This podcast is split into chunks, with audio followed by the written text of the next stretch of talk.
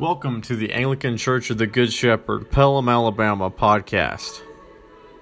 So I find it quite nice that we're going to be finishing our discussion at the beginning of Advent because it really speaks to what Athanasius is trying to get to. And he even ends his book, and I'll be frank, I, I kind of forgot this. He ends his work on the anticipation of Advent, that great season which is really the season we constantly live in. It's the unfinished season of the church year. Because although we celebrate for the next four weeks, at the same time, we're always waiting for the advent of Christ. We're always awaiting his return. And Athanasius will steer us in that direction at the end of his work.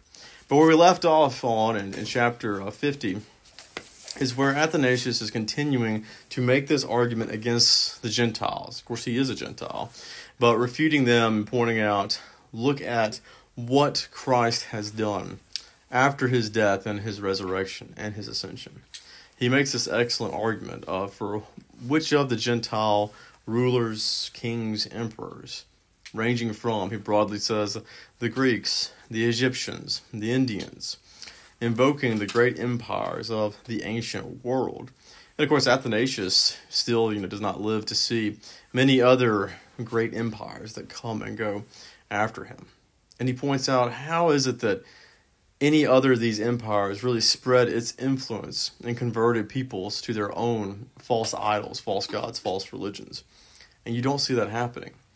And yet he points out like the miracle of Christ, though not being alive in the flesh, at least, in terms of, you know, being still physically here on earth, but after ascending into heaven with his flesh, has taken over the world, the known world, at least in Athanasius' time, spreading throughout what we call the Roman Empire, spreading beyond the Roman Empire, even within Athanasius' time, uh, has at this point reached, uh, or is heading towards China, almost reaching China at this point, is even in India, and is continuing to permeate uh, throughout Africa, uh, sub Saharan Africa, and further.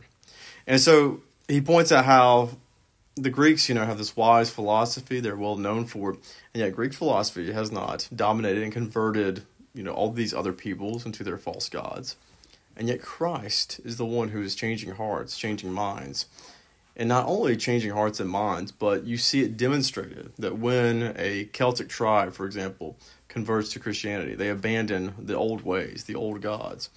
And they go from not only abandoning whom they're worshiping from the false gods, from the idols and the demons, to worshiping the true God, but they also change their warlike ways. And they go from constant warfare to being peaceable, or what the Romans would call you know, becoming civilized, and what we would say being civilized, no longer engaging in just rash and constant open uh, warfare.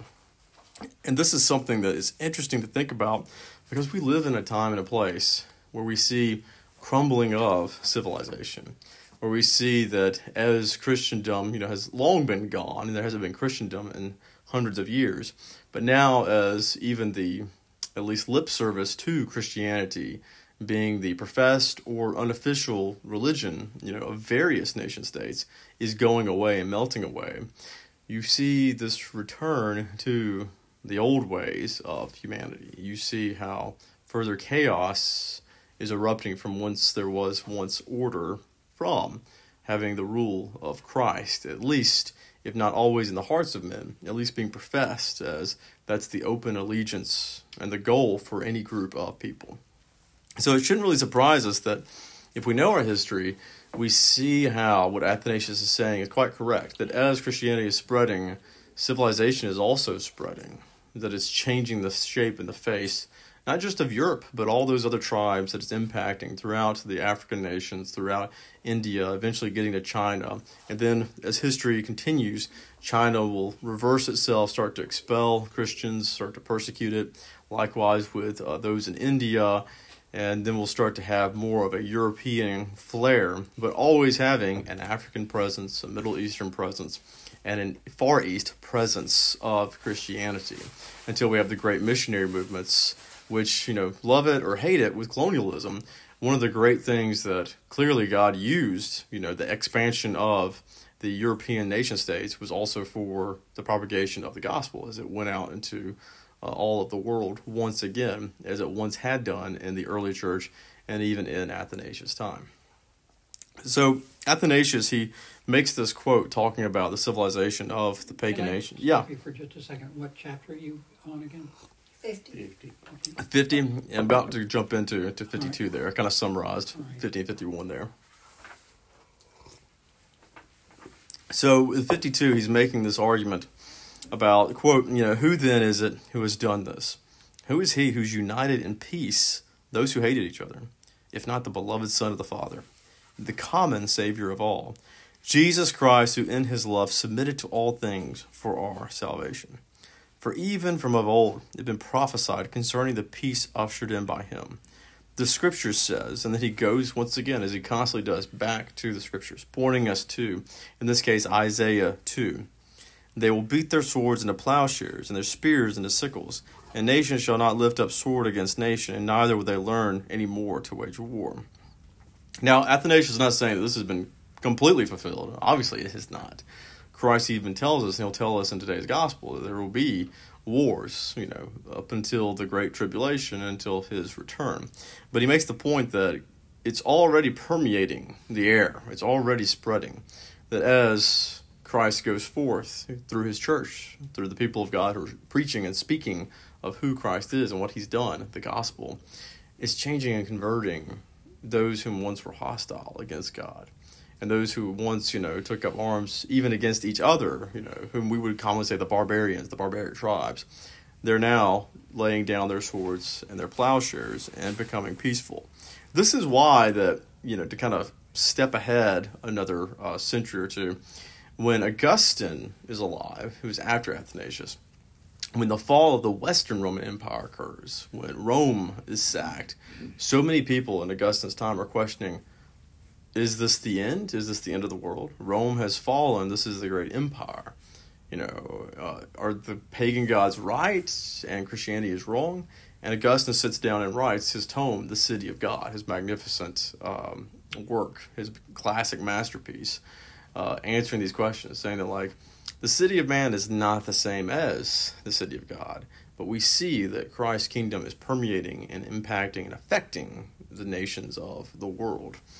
So Athanasius would definitely not say that this is, you know, the completion and fulfillment of Isaiah 2, but he notices that Christ promises this, and we're seeing nations who were once ununited, uh, at war, and constantly at each other's throats, changing and turning, you know, to Christ and altering how they interact and act with one another. And so he says the following thing. He says that this is not something unbelievable, inasmuch as even now the barbarians, who have an innate savagery of manners, while they still sacrifice their idols, rage against one another, they cannot bear to remain without a sword for a single hour. But when they hear the teaching of Christ, they immediately turn to farming instead of war, and instead of arming their hands with swords stretched out to them in prayer, and in a word, instead of fighting amongst themselves, they arm themselves against the devil and the demons, subduing them with sobriety and virtue of soul. This, on the one hand, the proof of the Savior's divinity, and that of which human beings were unable to learn among idols, they've learned from him, that is, they learned from Christ. On the other hand, no small refutation of the weakness and nothingness of demons and idols. The demons, knowing their weakness, because of this, formerly set human beings at war with each other, lest if they cease from, nat- from mutual strife, they should turn to battle against the demons. So this is something that I think is, is fascinating. Athanasius makes the point that it works to Satan's hope, his plans to destroy humanity, to have us warring against one another. And so it's only natural that with you know the tribes and the nations, you know, warring against each other, it's destroying those made in the human image. It's destroying those made in the image of God. And the demons, the evil one, has a jealousy of human beings because we are made in God's image. Because God has come down and has redeemed us. And so the demons have a motivation of destroying humans and humanity. It's not merely having a false worship for them, but also to destroy us. And so when you see Athanasius talking about how the gospel is spreading and the gospel of peace is spreading, it defangs, it hinders the demonic plan to have us attacking each other at each other's throats, which applies more than just to nations. Yes. I think it also has the fact that we're tearing down the war. We're tearing down the um, old world and replacing it with the new world, and the first people in are the Christians. Today, I'm talking about Ukraine. And that is, you know, they're totally in rabble. Uh, and whatever possessed Putin to go over there to begin with, we'll never know. But you know, the point is, is that I think the Lord uses that to re, def, to bring us back, bring Christianity back, so that people that are at their lowest point in their lives see what Christianity can do for them. Mhm. You know, and I think that that is partially the reason for war. And it doesn't matter what the people, I mean, the demons or whatever, they take down this world and they think they've won, but they haven't. You see, because then there's that other step. The Christians come in, they feed, they clothe, they help rebuild, that kind of thing. even in, yes, in the opportunities that present themselves in the Yes. midst of great tragedy, and that's where I mean we hear in Scripture that Paul you know, tells us that even through the suffering, through the trials, through all the evil that this world has, that God will use it for His ultimate purpose, Exactly. and that we, you know, as the people of God, it's not for us to to wait; it's for us to to act, to share. To be, you know, that hand who lifts out, you know, to one another to help those who are in Exactly. need. We hear it in Matthew 25. We'll touch on Matthew 24 because it's the parallel to today's gospel reading from Mark. But we won't touch on the very next chapter. Matthew 24 and Mark 13 are addressing the same issues when it comes to Christ's return. And then if you go into Matthew 25, we won't today, but in Matthew 25, it talks about what does it look like to be the gospel people? What does it look like for those who are awaiting the return of their Savior? And it's not awaiting Him in the sense of, you know, you're waiting on the bus to come, which I fear too much of the church is like that. We know that He's returning, that we have our tickets, yeah. uh, you know, we, we were redeemed, and we sit around and we tarry, and we forget all the parables about the wicked label, excuse me, the wicked lazy servants who did nothing with what their master left with them. And it's not saying that that's oh that's a work salvation you're preaching. No, no, it's it doesn't matter how much work you do on the farm, you're never earning the master's blessing. It's that the master has redeemed you and has given you a task. And the big question is, do you really trust that master? Do you really trust what he's done for you? Or are you really relying upon a cheap grace in which you don't you profess with your lips that he's king, but then you don't serve him as a king? And I think here in the States, it's easy for us to forget that. We haven't been under a king, at least a, a man who is a king, or a woman who is a queen for that matter, for some, you know, several hundred years. And so the concept of, of kings and royalties is something lost upon us, you know, in the modern and postmodern world. But we profess that, yeah, we have no, you know, there is no King George III, much less, um, you know, King Charles uh, the second or the third um, over us but there is a true king over us who are Christians. You know, our citizenship that is in heaven requires us to bow down, for every knee shall bow down to him. And that's something for us, I encourage you to reflect upon in Advent. What does it look like to truly bow down to your king? And when we pray, you know, thy will be done, to really mean that, like, we will enact thy will. You know, what is your will, O Lord? Let me walk in that. You know, when I do not walk in your will, rebuke me and pull me back so that I may be a good servant to you. And so that we may hear those words, Lord willing, at the end of the age, well done, good and faithful servant. You know, I've entrusted you with little, you know, and now I entrust you with much, you know. And that's the call for us Christians in this time of Advent. And we see here with Athanasius that what he brings up to our attention and to our mind is that as we go in, I'm, I'm looking now at chapter 54, in case you're curious, is that, quote, therefore, just as if someone wishes to see God, who's invisible by nature, he's not seen at all, understands and know him from his works, so let one who does not see Christ with his mind learn of him from the works of his body, and test whether they be human or of God. If they be of human, let him mock, but they're known not to be human, but of God. Let him not laugh at things that should not be mocked, but let him rather marvel that through such a paltry thing, things divine have been manifested to us, so that through death incorruptibility has come to all, talking about Christ's death.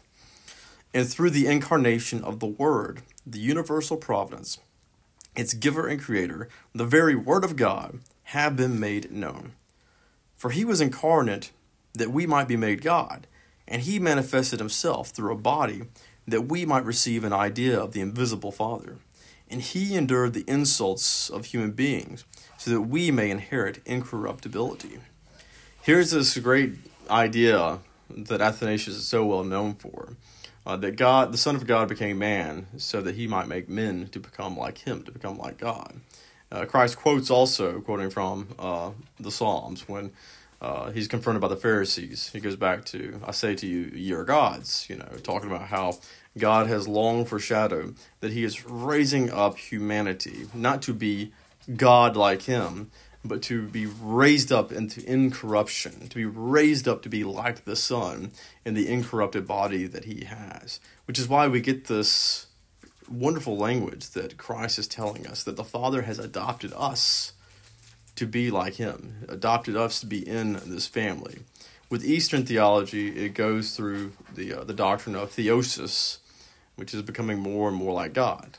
In the Western Church, we call it sanctification, that we are being sanctified further and further, drawn closer to Christ. Will not be made perfect until the resurrection of the body, until our union with Christ at the great marriage supper of the Lamb. But what God has done through the Son of God is absolutely fantastic. It's more than just do a reset, let's just reboot, restart the computer, and start back in the garden in Genesis. No, it's taking us, as the promise was there in Genesis, raising us up to be ever closer and more and more like Him. And a, a good way to kind of look into the, the poetry of this and the beauty of what God and His grace is doing through the Son is really kind of thrown at us through Psalm 82. God has taken his place in the divine council. In the midst of the gods, the divine beings, he holds judgment. How long will you judge unjustly and show partiality to the wicked? Give justice to the weak and the fatherless. Maintain the right of the afflicted and the destitute. Rescue the weak and the needy. Deliver them from the hand of the wicked. They have neither knowledge nor understanding. They walk about in darkness. All the foundations of the earth are shaken. I said, You are gods, sons of the Most High, all of you. Nevertheless, like men you shall die, and fall like any prince. What? Arise, O God, and judge the earth, for you shall inherit all the nations. Yes. Okay, so who was talking right at that moment? Well, many people are talking. Asaph, who wrote the psalm, the Spirit of God, who inspired They inspired said him, the council of the gods. the council of the gods. What gods? Well, that's interesting, isn't it? Because we see at the very beginning of Genesis when he says to the divine council, Who the is the divine council? I'm getting to that. And when you go back to Genesis and you hear, let us make them in our image. In the image of God, He made them.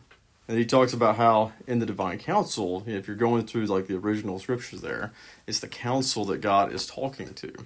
And so Son, it's Holy Ghost. you have well, it's two different things. You have God Himself. God is one. You know, and let us. You know, the divine Trinity. But He's speaking also to the divine council, and that council is the spiritual beings, what we would call the angels. You know, and those who rebel. You know, the demons. And then He says here in Psalm 82 that there's this promise, and and see Christ pulls this psalm and talks about you know how look we will not be married like we're married today but in the new creation we will be like the angels. And then people commonly take that and think people turn into angels when they die. And it's like no no no it's not that. We will be like the spiritual beings but in flesh still with the body and the resurrection body. Oh, and so spiritual like the angels but more than an angel we're made in the image of god. And so we are lifted up like this divine council that God has, you know, with the angelic host, as we say, the angelic army. And so in Psalm 82, and the beauty of it, God is talking about how he's taken place in the divine council. Is bringing up this kingly metaphor. The king comes to his council with his fellow counselors, with those who are in his court yes, I and he holds court. hmm And he says, you know, there in the midst of it, quote, in the midst of the gods, he holds judgment. He holds judgment And then he has this crying out of, I tell you that you are gods, your son's the most high, but nevertheless you die like men and like any other prince because of our sin. So there's this dot, dot, dot in Psalm 82 of we die and yet we're called to be lifted up. Who shall lift us up? Christ. Yes. And in this transformation, in this glorification, in the twinkling of an eye, as Paul will say, you know, we, everything will be transformed. We will be transformed. We will be made, you know, more perfect and made like the Son of God. And so the cry out in Psalm 82, which is very appropriate for Advent, is Arise, O God, and judge the earth. You will inherit the nations. Mm-hmm. It's good news that God comes and judges the earth because it means he's eradicating sin. And if we are clinging to Christ, we are made like him and like Christ. And so think of it this way if you're looking at your, your English translations, when it talks about God, God is usually translating the word, you know, like Elohim is translating, uh, it says the Lord is translating Yahweh, I am who I am, the eternal divine name. And then when it has like gods, it's lowercase. And it's talking about, it's showing a distinguishing in what word is being translated there. Because the spiritual beings are being called gods with a little g. It doesn't mean that you worship them, it doesn't mean that they have the same power as the one true God but it's a term of art that is used throughout Scripture. And so the point that Athanasius is making, and the point that's made in Scripture, is that we are being given God's very own spirit. We're not being given, like, hey, my own personal spirit is changed. I'm better than who I once was. I'm better, but I'm only better than who I once was because I'm not who I am anymore. God defines me. God has given me his purpose. God gives me his spirit. So so I want you to understand, like, I'm not saying that like you become God with a big G. No, that's not what's happening. It's not a nirvana. It's not like you're a drop into the ocean and you can't tell the difference. It's that God is is touching us, and what God touches, He makes holy, and He gives us His Spirit, and He makes us even higher than the angels. Which is why Christ says to His apostles, "Do you not know that you will be judging the angels? No wonder the demons hate us." Demons are jealous. The demons are offended by the fact that God made a muddy creature in the flesh in his image. And even after they try to wreak havoc and bring sin into the world, he still loves us so much that he sends his only son to die for us and then to raise us up and then to give us with his spirit and then to promise, I will transform you. I will glorify you. And that's good news to be able to be there glorifying God and then be given so much that we do not deserve. Although for us, you know, as redeemed Christians, our response should be like what John sees in Revelation. That group of elders, the 24, 12 representing the 12 tribes of Israel, 12 representing the 12 apostles, who also represent the 12 tribes of Israel being restored and renewed. This figurative language, what do they do? They take their crowns and they cast it down. We're given a crown, a small crown, you know, like Christ, who's the true king, that we're like princes, you know, underneath him. And then what do we do with those crowns? We cast them down because we're not worthy. Only He is worthy. And we cry out to Him over and over with the angels and archangels Holy, holy, holy. That, that's the beauty of the picture of this great story of Scripture is that God has so much more in plan for us at His advent than we can possibly imagine. We get glimpses within the Scripture, but if you want the whole story, we will know when we learn it together. Yeah. it has not been written out in details. And that drives us as Westerners, especially, you know, quite mad because we like We to know. You know, We we're- We like to be on a schedule, you know, and have things listed crazy. out. It's okay. All in the same boat. So, with the the Eastern Church, they're uh, like Eastern Orthodox and Oriental Orthodox. They'll talk and they'll really dwell upon theosis about how God is, is going to glorify us. Not that that's bad or anything, but they will, to their detriment, I will say, they will overlook and miss out on the justification that Christ gives us. That reminder that we can't do it without Christ. Now, they won't deny that and say that we can't that we can do it without Christ. That would be a heresy that we would go into Arianism and several other different heresies of the church.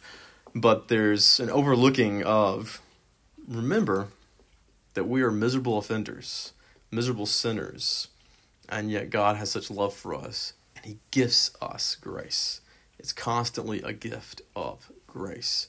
So while we need to remember that like we are but dust and to dust we shall return and yet through faith he promises to raise that dust back up into life and it's not that this dust he made us from was evil no creation is good and that's why he renews it and transforms it and we hear uh, we hear in daniel we hear in revelation we hear it throughout scriptures that there will be a new heavens and a new earth this renewal of the cosmos that the cosmos, you know, a lot of people like anchor in on like the fire aspect of like it's burned up and they think that like it's gone, we're just floating space bodies and, and that's it in some heavenly realm.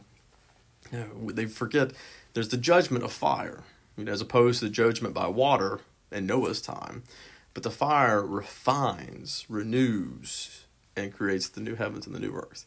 That's why, like, next time you're reading through scripture, pardon me, pay attention, especially in the epistles. You hear it a lot. Uh, you hear it in the Gospels too, but Paul talking about being refined. Peter talks about being refined by fire in, in Yes. imagery. Yes. Christ talks about, I came for a baptism. It's a baptism by fire, and how I would love to release it upon the world. But it was not yet his time to do it in his earthly ministry. Because you read that and you're like, well, Lord, do it. You know, like, I don't, that's what you're supposed to do, then I understand what's holding you back, Lord. You're, you're God, Son of God, Son of Man, you know. But it, in that time period in which he says that, it's not yet time. He has to go and die for our sins. We can't receive the Spirit unless he eradicates death, conquers sin, destroys Satan's claim over us. And now he's redeemed us, he's bought us back. You got to think of it like buying a slave. It's so foreign, and especially in the American context, we think of, of American slavery. But we are slaves once to sin, death, and Satan. Slaves to an evil master who hates us and wants to kill us. And now we've been bought by a master who loves us, who gifts us, and not only gifts us, but then adopts us as sons within the family. And that's where like understanding the history of a Roman adoption can really help to understand not only like the slavery of their time. I'm not saying that it was grand or anything like that. A lot different than American slavery uh, and how it was, but the adoption of the slave, you know, is something that would happen in the Roman context, and it helps you to understand better that God is just so gracious and just pouring out Himself upon us, and not just simply saying, "I'm going to give you a pass." That's where you see like the other end of it of, of Christianity on a popular scale, especially in the American context, is what is Christianity? God gave you a pass. All you got to do is believe that God gives you a pass for your sin, and it's like, I mean, you're you're, you're scratching justification, but now you're missing sanctification. You're missing so much more, and you've got to have not a healthy tension between the two, but a helpful whole portion. You know, I don't think any of us would go to a dinner and would just eat the salad and not eat the main course. Or, I mean, some of us, I would do this. I'd skip and go to dessert, you know, but I'd still be hungry enough that I'd end up plowing back to the entree, you know. But we got to do that, you know. Like, if you skip one, you're not going to be full. If you eat the salad and you don't have the main course, you're going to be hungry. If you eat the dessert and you don't eat the main course, you're going to still be hungry. So that's why it's healthy to have a holistic view of what is God doing. And that's why get in the scripture and read it. Have questions, you know, like it's going to perplex your mind. And not every question has a perfect answer for us humans. But there's a lot of answers. I know you do. but there's a lot of answers I to those want a questions. very clear answer every time. I don't want it convoluted. Mm. There's a, there's a, relatively going back to one of your points, there's a Yeah. whole, You whole notice book. how he in- ignores me? There's a whole book in scripture Yeah. about what you were talking about, and that's Hosea.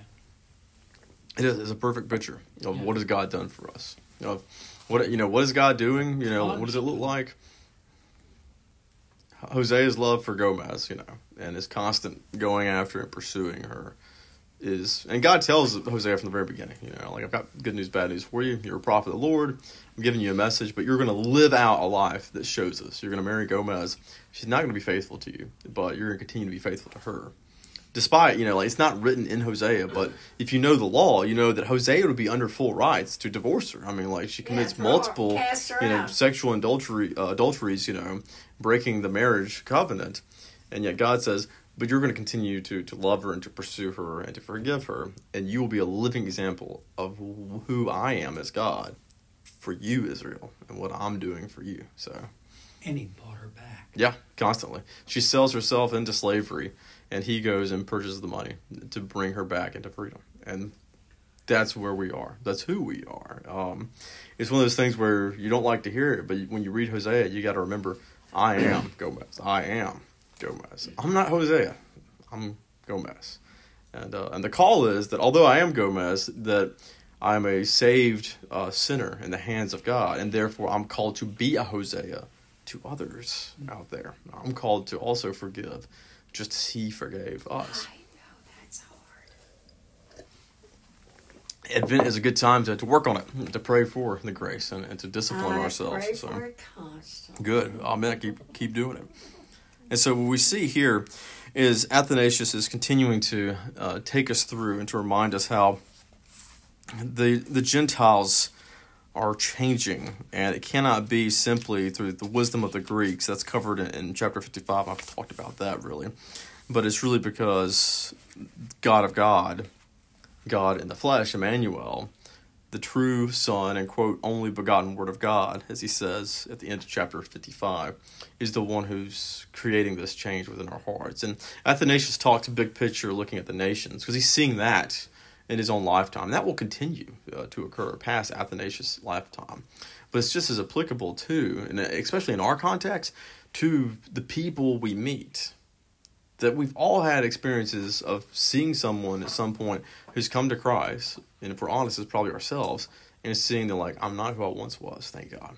I'm not yet who I should be, but thank God I'm not who I once was. And others, when we see, yeah, we, and we see, and they're like, there's this radical life transformation. Not because they decided to pull themselves up by their own bootstraps a lot better this time, because Christ has impacted them. His spirit is within them, he's changing them and working through them. That needs to be our prayer through this season of Advent, to be intentional about that. Lord, you know the sins I'm struggling with. Help me, and help me to actually want your help. Because a lot of times I pray for it, and then the temptation comes, you know, the old man, you know, starts to come out, and I don't do anything but just let the old man, the old sin just fall into place instead of crying back out to you, Lord, now, now's when I need you. And He answers those prayers. He always does. It's only because we don't want to pray to Him, that we don't want to cry out, because we don't want to give up the sin that we're dealing with, that we don't do that, that we don't cry out in the moment in which we need Him. And even more so than our own personal spiritual disciplines, how we love and serve one another. You know, at least the world still retains that image of the season. They think it's already Christmas. We're not there yet. We're in Advent. But they do have that, that old, you know, saying, those remnants of Christendom is in the mind of the world, in the spirit of the age of we should serve people, we should help one another. And the philosophical question that needs to be asked is like, why are you helping and loving and serving your fellow man?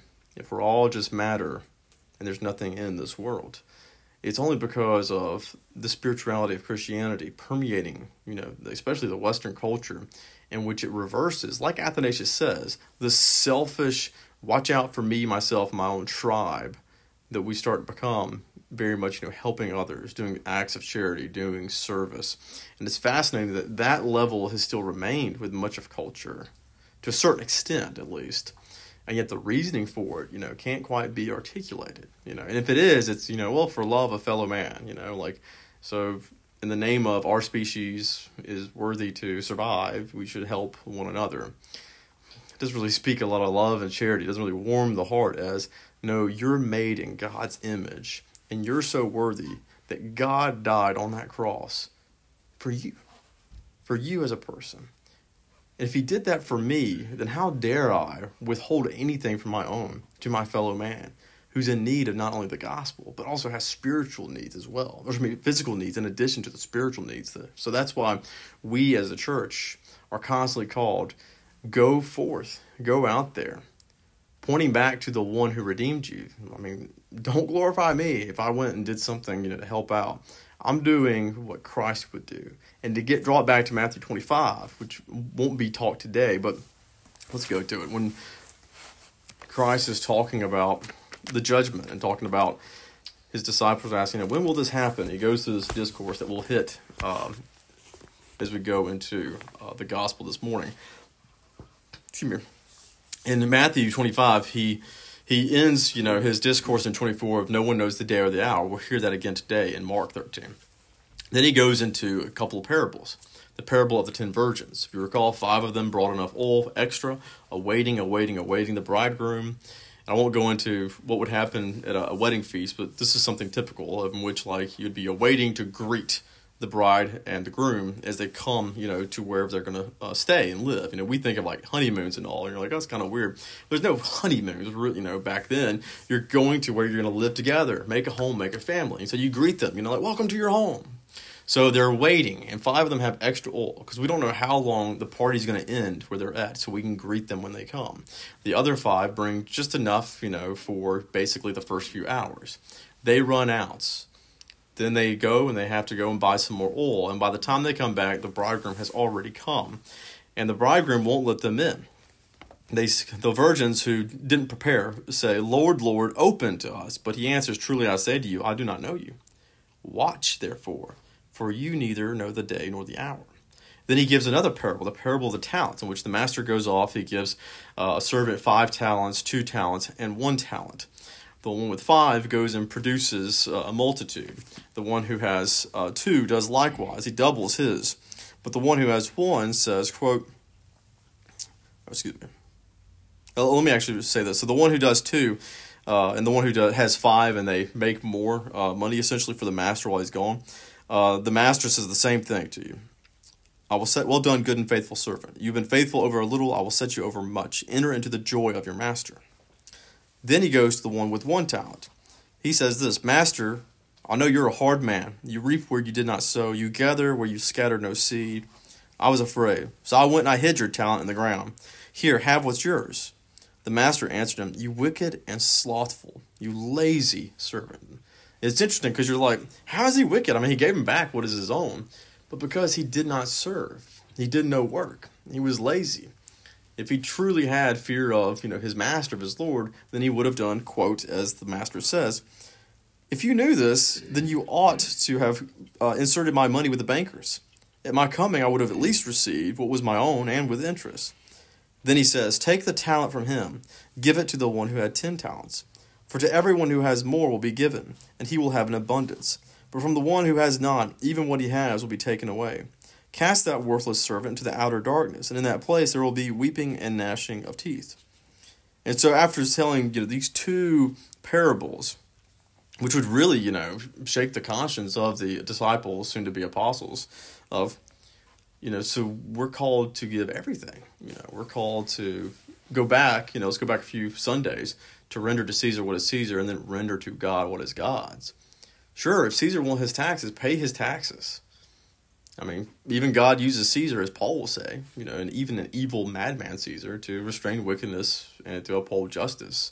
So give back to him his image on him, but give to God what is God's. And that's everything, all of our lives. It's more than just money, it's everything about us, including money, but it's everything about us. And so then he continues in the final judgment. Uh, when the Son of Man comes in his glory, I'm reading from Matthew 25, verse 31. He'll sit on his glorious throne. Before him will be gathered all the nations. He'll separate people from one another like a shepherd separates sheep from goats. He'll place sheep on the right and the goats on the left. The king will say to those on the right, Come, you who are blessed by my Father, inherit the kingdom prepared for you from the foundation of the world. Why? Because we see this evidence of the faith that the people have in Christ. Because what happens? Verse 35 I was hungry, you gave me food. I was thirsty, and you gave me drink. I was a stranger, and you welcomed me. I was naked, and you clothed me. I was sick, and you visited me. I was in prison, and you came to me. The righteous will answer him, Lord, when do we see you hungry or feed you, or thirsty or give you drink? When do we see you a stranger and welcome you, or naked and clothe you? When do we see you sick or in prison and visit you? And the king will say to them, Truly I say to you, as you did it to one of the least of these, my brothers, you did it to me. And so you see here this description of what does it look like to live lives of faith. And it's the same thing that Luther points out. The Roman Catholics, you know, criticize Luther and the other reformers. You're saying that you just sit around and do nothing, that you can just profess with your lips that I believe in the Lord Jesus Christ and you're completely good. And Luther says, no, that we're justified by faith alone, but our faith is never alone. That a true faith has an outworking. It's what James talks about throughout his epistle. Paul talks about it as well. People forget that. It's why uh, Cranmer and the English Reformers as well talks about, and you see it in the back of our prayer books, our doctrine of justification and our doctrines about what about good works? Well, good works before justification don't please God. We're just doing it out of a selfful, sinful nature to please ourselves, really, or for an ulterior motive. And we really still have that with us. We have to battle that even after we're redeemed, after we're justified. But the good works we're called into shows a lively faith that I truly have faith in Christ. That I know that if it's just up to me, I would not be doing this on my own. If I do good, it's almost, you know, one part accidental and it's one part being trustworthy of Christ. You've given me your spirit. You've called me to do this. Lord, give me the right spirit to go and to do what is good. And it's another thing we have to battle with, you know, that, that you know, what Luther would say being a sinner and a saint, that even as we're redeemed and we're doing good things, you know, helping out people, not to get boastful and prideful, because it's really easy to turn to that Pharisee and to be in that temple and say, Thank God that I'm not a sinner like that tax collector over there. And instead, the tax collector, you know, bowing his head before God, knows his sin and says, Lord, have mercy on me, a sinner. And Jesus says, I tell you, that tax collector, he went justified. He had a true faith. Whereas the Pharisee got everything upside down, you know, started putting the cart before the horse and said that, like, yeah, it's because of my righteousness and my good works that I am redeemed. No, no, it's only because of Christ. That lively faith is only because of Christ. Yes. Yeah, I think this put the, the concept of uh, you come from the, the dirt and you have to work in the Mhm. dirt to get the food to sustain your body. Then you return to the dirt. Yes. That whole concept really keeps you like, or really nothing. You Yeah. know, it's- Grounded, pun intended. So. Yeah, yeah, yeah. like you, that's that's a crazy concept. Yeah, it is. And I think like we see so much, you know, we're we're in a very mechanized world that no one foresaw, you know, uh, even a few hundred years ago, much less in the ancient world. And we need to get grounded. I think it's it's good. One of the the New Year's resolutions. I never really make a resolution, but one of my intentions for spring at least is to just plant a small garden, just get my hands dirty and learn a little bit more about how hard it is to grow anything. Because I can grow weeds like crazy, but uh, but just to, to be humbled by that, you know, because so much of Scripture is about the dirt, the land, the growing, you know. And uh, and I've joked around with Kara before. I was like, I really start to feel a little bit of the the fall even more when I'm pulling weeds and those stubborn ones, you know, that you let if you, if you leave them alone and they start growing, it's a pain in the you know where to pull out that weed when you're literally pulling back with all your force, you know, and then finally the the weed snaps and you're in there trying to get all the, the roots out so it doesn't grow back up again there's a lot of metaphor and reality about not only the sin of the world, but also about you know how you see that if I don't deal with my sin now, it'll be it'll be literally hell to pay to deal with my sin later on. Deal with it now, deal with it early, deal with it often. And moreover than that, but also then you start reading the scriptures, and, and Christ talks about how there's this parable of how seeds have been planted, and then all of a sudden, amongst you know this wheat, you know there's these tares, these weeds are growing up amongst it. The servant says, like, Lord, what, what should I do? Should I go and then start pulling? He says, No, no, you'll end up harming both, you know, like the good and, and the bad. Await the harvest, reap the harvest, and then we'll separate, you know. And then it's just like it's helping that imagery. Yes, you starts to really kind of see, you know, like, okay, I see what the Lord is saying here even clearer. Now, obviously, you don't have to get your hands dirty to understand what Lord is saying to us, but um, anyway, there's I don't know why I'm sharing this, but that's one of the personal intentions that I have uh, for next year. But Seems We're- like yes. the- It seems like the key phrase is true and lively Mhm. faith. The idea that justify, true justifying faith is a true and lively faith. Yes. It's going to be productive of works. Um, you see it in, a lot of, for instance, Catholic critics of uh, of, uh, of Protestantism who, and you know, they can find some examples in the Protestant world. yeah, oh, absolutely. Yeah. because you know where they um, they're critical of what they believe Protestants to say. You know, just believe you're forgiven and you're forgiven and you're good to go. Mhm. And um, you know, it's it's you know the reformers would have uh, would have had great trouble. Oh, with absolutely. Yeah. that kind of simplistic thing. I think the idea that somebody who had true faith, uh, you know, that they would not be productive of good good works would have just been an idea that reformers couldn't have even understood. That, and that's where, like historically speaking, you you've heard probably at some point, you know, the Protestant work ethic, and what that comes from is really the line of thought coming from, pardon me, Calvin and his school of thought of one of the things that he talked about when it came to works is you know how do you know you know that you're redeemed? And the, the calvinist school of thought for better or for worse will stress will will look at what are you doing? How are you living your life? And they're drawing that from aspects of scripture. And so what you see is this protestant work ethic of i need to be out there working and doing you know works and good things being productive because the lord has called me not to be lazy or slothful. Now if you take that to heart too much you can actually flip it and you turn yourself back into a pharisee where you're just looking at i've done a lot of good stuff and you start looking around like these people aren't doing what they need to be doing you know like they, they need to be working harder you know like and then all of a sudden you, you got into a pharisee mindset. But uh, that's a school of thought that that's very calvinist in thinking. Uh, luther is very much uh, of this thought that you're going to have a lively faith but don't ever start measuring those works. You know, as soon as you start doing that, you've entered into Phariseeism. Instead, remind yourself that I have faith. It's only because of a gift of God. It's only because I was baptized, you know, and gifted this faith that I must be faithful to. And so, therefore, give grace back to God and cry out to Him to constantly, you know, reform yourself and to lead you. And that's, you know, a good metaphor and a good vision to have is that Lord, you have redeemed me. I trust in you. You give us such gracious promises that you will not lose any one of your sheep whom the Father has given over to you. So, Lord, like a sheep, keep leading me. Help me, you know, I'm like a dumb sheep. I keep wandering off. Help me to keep looking to you and hearing your call and going back to you and following after why you made me. You know, you made me to serve you in your kingdom. Uh, another thing that, that I'll add is before we wrap up here, yeah, we need to wrap up is that when it comes to you know how we work and serve the Lord, it's not simply like I went out and, and especially in the modern American context, we think of I go out and I do something charitable, I did some active service, and we think of like oh when I when I you know fed the poor, when I did you know um, a clothing drive, when I helped do X Y and Z, that's when I was doing my good work, and we forget. Luther's great about this, talking about the vocation of the daily life when we love our spouse and our children in our home, that is the beginning. When we go to our neighbor and we love them, we serve them, and we just meet the small immediate need. Can you grab my mail while I'm gone? Absolutely. You know, like that's walking in the new life.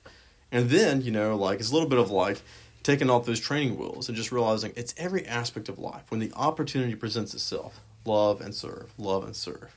And then I can also, this is really easy to do like picking up the mail or something. Will you mow my lawn? Really don't want to mow your lawn if I'm honest with myself, you know, like, but can I do it? You know, like, and of course it varies in circumstances, but like, man, I can do it. I don't have any reason why I couldn't. This is an example, you know, of like, all right, yeah, you know, like I, I can mow your lawn. You're like, while you're gone, we'll, we'll handle that. We'll cover that, you know. And then it goes into like the, we, we call it bigger but Luther makes a good point that like every act is huge because it's an act of rejecting sin, spitting back at Satan's face, and walking in the service and love of God. Because even Jesus talks about if someone says walk for a mile, walk the second mile. You know, it's easy, simplistic, straightforward. You know, and then he starts going like, if someone you know asks for a coat, you know, like give it to them. You know, like all right, Lord, you're getting a little bit personal now, but that's showing that God is raising us up. Yes, ma'am. Now, I was just saying that it's um, you can keep giving to that neighbor and Mhm. cutting their grass. You do one set of grace, and then you do it again, and you know you're testing yourself. And then, what if they ask you a third time, or a fourth time, or a fifth time? In other words, they like you cutting their Yeah, grass. and the, and when do you say, "Well, that's enough"? Yeah. Lord, how many times shall I forgive my brother? Seven times? Yea, not seven times, but 70 times seven. Seven. Yeah. Oh Lord. Gotta keep cutting, sorry. No, Gotta keep cutting, Yeah. huh? keep well, going. and, but in that situation, Yeah. that's more than just your giving Mhm. to the person. I mean, But the, to, what's to the, get to. what's the message that you need to be that that kind of thing sort of brings out the message Yeah. that you need to be sending to the Yeah. person because we're, Th- we're this you goes know, to well look at this i know what you're really getting at let's be practical about it this isn't you know the rule of God. You know, this is me you know like giving some practical advice. So take it with a grain of salt. If we're not sharing the gospel with our tongue, we're not really helping anyone. If someone's taking advantage of you, which we're like, I don't want to be taken advantage of, well then speak up. Not you're taking advantage of me, but talk about who Christ is. You know, and if they're a fellow Christian, they go to another church, they go to our church or something, and and they're really taking advantage of you. Like, brother, you know, like let's just be honest, you're well able to do X or Y. I'm more than happy to help you out, but I think it's time in the love of Christ, especially when you're dealing with a brother and sister in Christ. There's lots of guidance there of how to, to rebuke one another, even.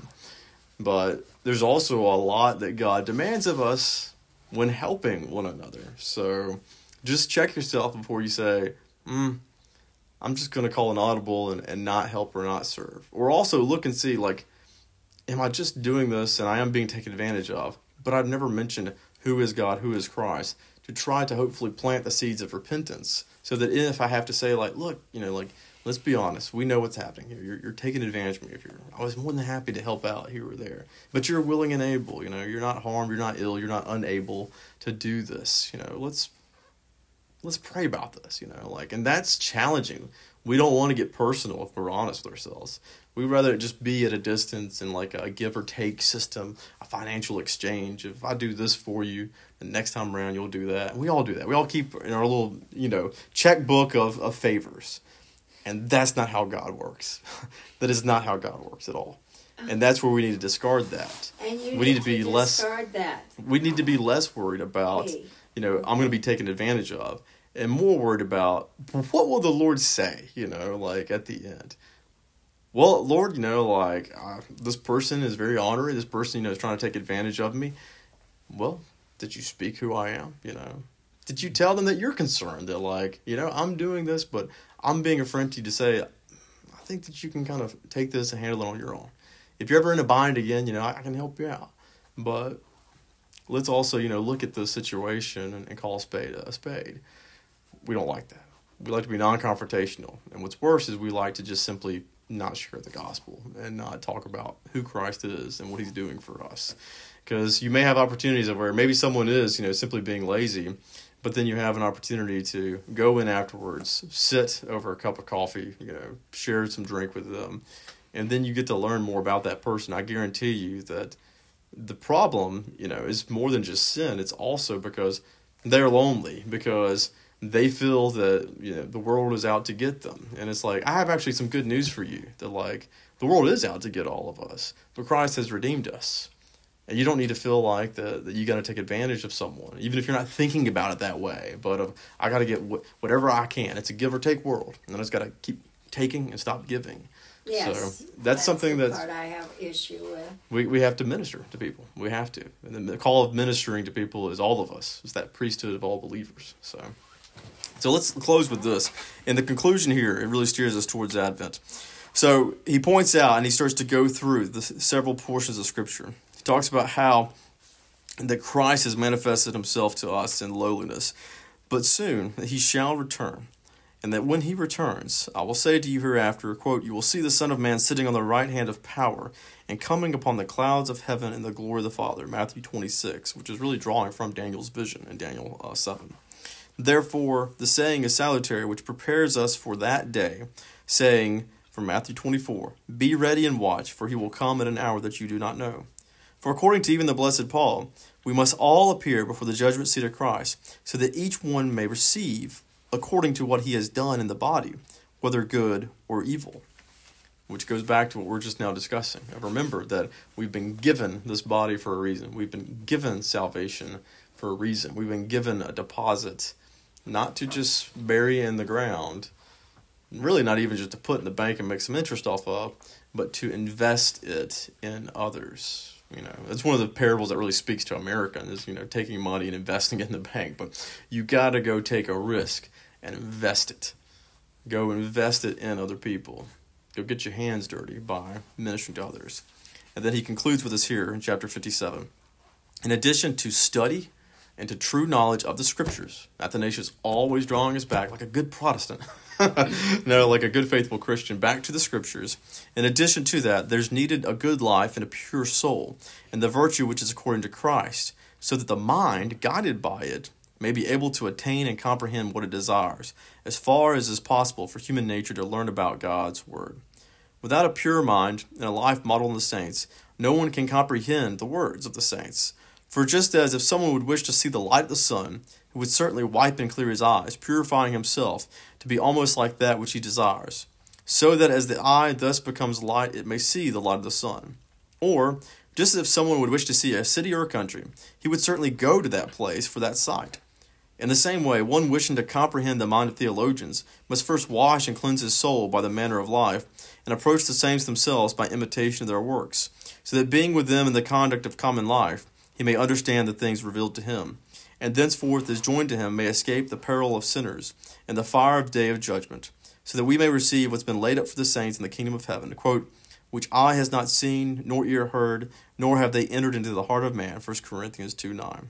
Whatsoever things have been prepared for those who live a virtuous life and love the God the Father, and in Christ Jesus our Lord, through whom and with whom to the Father and the Son himself and the Holy Spirit be honor and power and glory to ages of ages. Amen and he cl- he closes out his book. And so, the big takeaway in that beautiful, you know, lovely worded passage is that we're called to deny ourselves, to walk in the virtues that Christ has modeled for us, and that will help us to better understand the very scriptures that He has given over to us.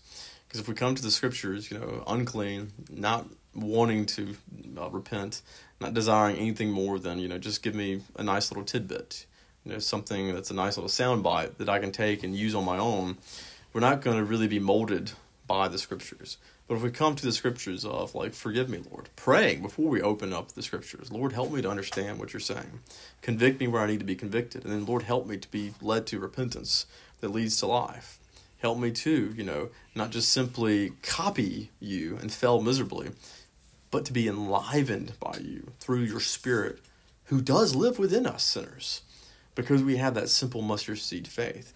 Lord, grow that spirit, that mighty, powerful Holy Spirit, the same Spirit who hovered above the waters of creation, the same Spirit who dwelt within his prophets, and the same Spirit whom you've gifted to us. Enliven and inflame that Spirit so that, as we'll hear next week, John the Baptist says that I must decrease and he must increase. So let's go to the Lord in prayer. Heavenly Father, thank you so much for using the work of St. Athanasius to steer us back into your scriptures. We ask you, O Lord, to cleanse now the thoughts of our hearts and our minds, to purify our spirits, O Lord, so that we may render to you worthy worship. And we thank you that you take our, our filthy rags as worship, Lord, and then you give us back yourself, your very own self same Son, our Savior, Jesus Christ. In his precious and holy name we pray. Amen. Amen.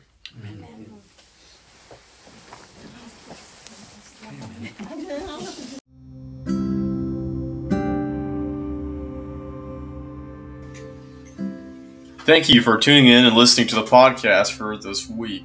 We're expanding our ministries at Church of the Good Shepherd and expanding our space as well in order to better accommodate our growing church family and also to minister to our children. If you feel led to give, please feel free to text the word SHARE to 1 888 364 GIVE. Or additionally, visit us at www.goodshepherdacna.com and go over to the menu item listed Donate to donate online. We appreciate any help that you can give, and we hope to see you soon. Come visit us on Sundays at 9 a.m. for Bible study and at 10:30 a.m. for Sunday worship. God bless.